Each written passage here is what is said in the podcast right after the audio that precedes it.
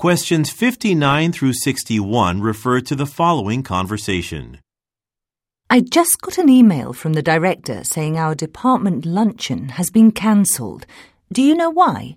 Apparently, a problem has come up with the RKT Telecom account. The whole management team will be busy taking part in meetings today. Oh, that's unfortunate. Well, a few of us are going out for lunch anyway. Janet is about to make a reservation at the restaurant on the corner. Would you like to join us? I would, but I have to compile all these sales results. The director asked me to finish the report by 2 o'clock. Number 59.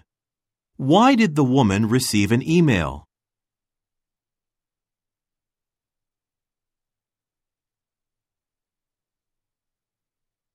Number 60. What does the woman invite the man to do?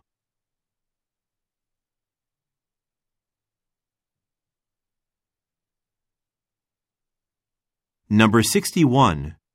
What is the man preparing?